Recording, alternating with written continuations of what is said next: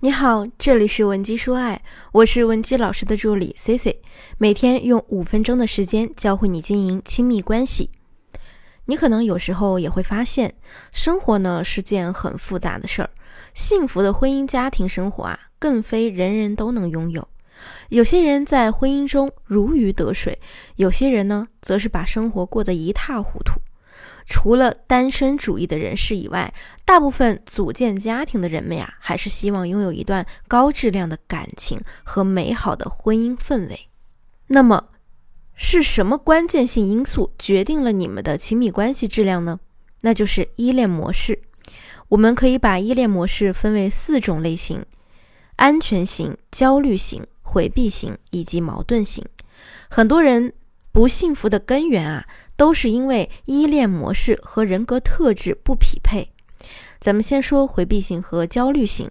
比如说，在你丈夫的原生家庭里，母亲有着超强控制欲，那她很容易在长大后有一些分裂型人格的特点。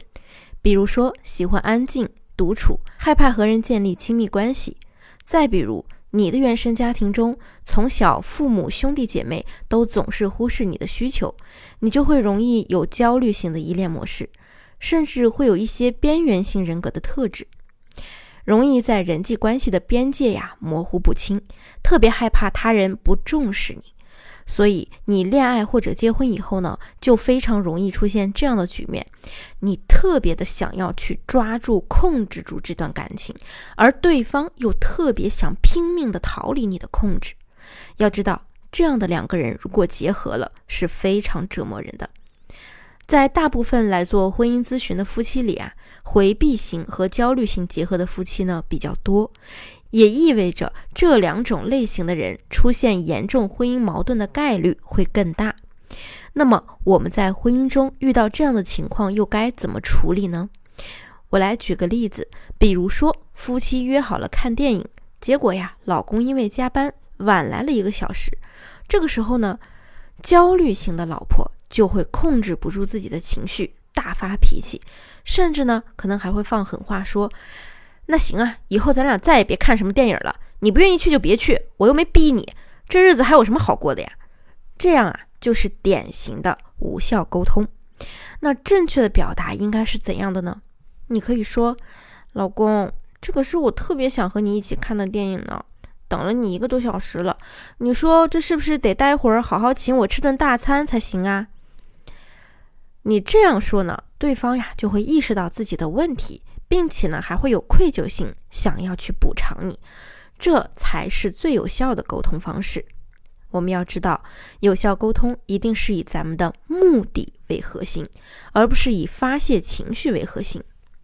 吵架时呢，我发现很多同学都会一时口不择言，然后用很多恶毒的语言来伤害对方，觉得呀，只有这样说出来，心里才能舒服，情绪才能发泄掉。这样的话说出来呢，确实你的情绪在当下是释放完了，你心里也爽了，可是却把所有的负面情绪抛给了对方，也把对方往日对自己所有的好全盘否定了。你觉得会利于你们关系往好的方面发展吗？咱们再来说一说安全型的人。没错，在这几种依恋模式中，安全型的人格啊，可以说是最利于亲密关系发展的。这样的人呢，一般原生家庭给予了他们足够多的爱护、关注和理解，让他们内心的安全感非常充足。成年之后呢，很容易就可以拥有一段健康的婚恋关系。为什么这样的人能把感情经营的那么完美呢？主要是因为啊，他们知道怎么去爱别人，同时呢，也知道怎么去平衡双方的关系。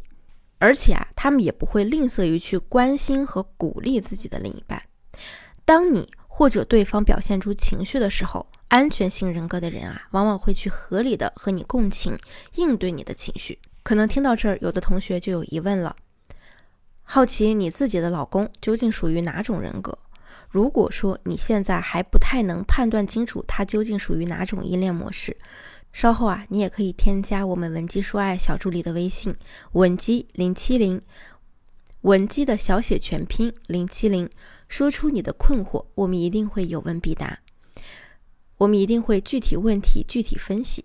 那通常听完我形容安全性人格后呢，大家可能就会产生一种焦虑感，那就是老师啊，我不是安全性人格的人，我老公好像也不是，那我们的婚姻是不是就很难幸福了？这当然不能一概而论，因为我们每个人的依恋模式是非常复杂的。虽然说现在发现了四种最常见的依恋模式，但是每个人的依恋模式啊，不是不可变、不可逆的。你童年的那些经历，可能在无意中影响了你成年以后的情感处理方式，但这对你的婚姻关系或者婚恋关系，并不起到决定性的作用。任何的情感模式，只要得到专业人士的指导，以及你个人去努力的修正，都能成为安全型的人。我接触了这么多的学员，他们中有敏感型的，有焦虑型的，有的患得患失，情绪总是不稳定，还有的姑娘啊，甚至会用回避的方式来面对情侣关系。但是最终呢，他们也通过自己的努力和我们的配合，改变了自己的认知。有些同学总是说，我真的很努力，很努力去克制我的脾气了，可是我和我男朋友还是感情没有变好啊。努力呢，肯定是没有错的，但是一件事情啊，你只有努力对了方向，才能事半功倍。如果你朝错误的方向努力，你并不知道对方真正的需求是什么，你也不知道如何去配合对方的情感模式来和他相处，那么你就是事倍功半。好了。这就是我们今天的内容。如果你还有任何疑惑，也要直面你的困惑。收藏我们的节目，然后私信我或者添加我们的小助理微信稳基零七零，稳基的小写全拼零七零，发送你的具体问题，即可获得一到两小时免费的情感咨询服务。下期内容更精彩哦！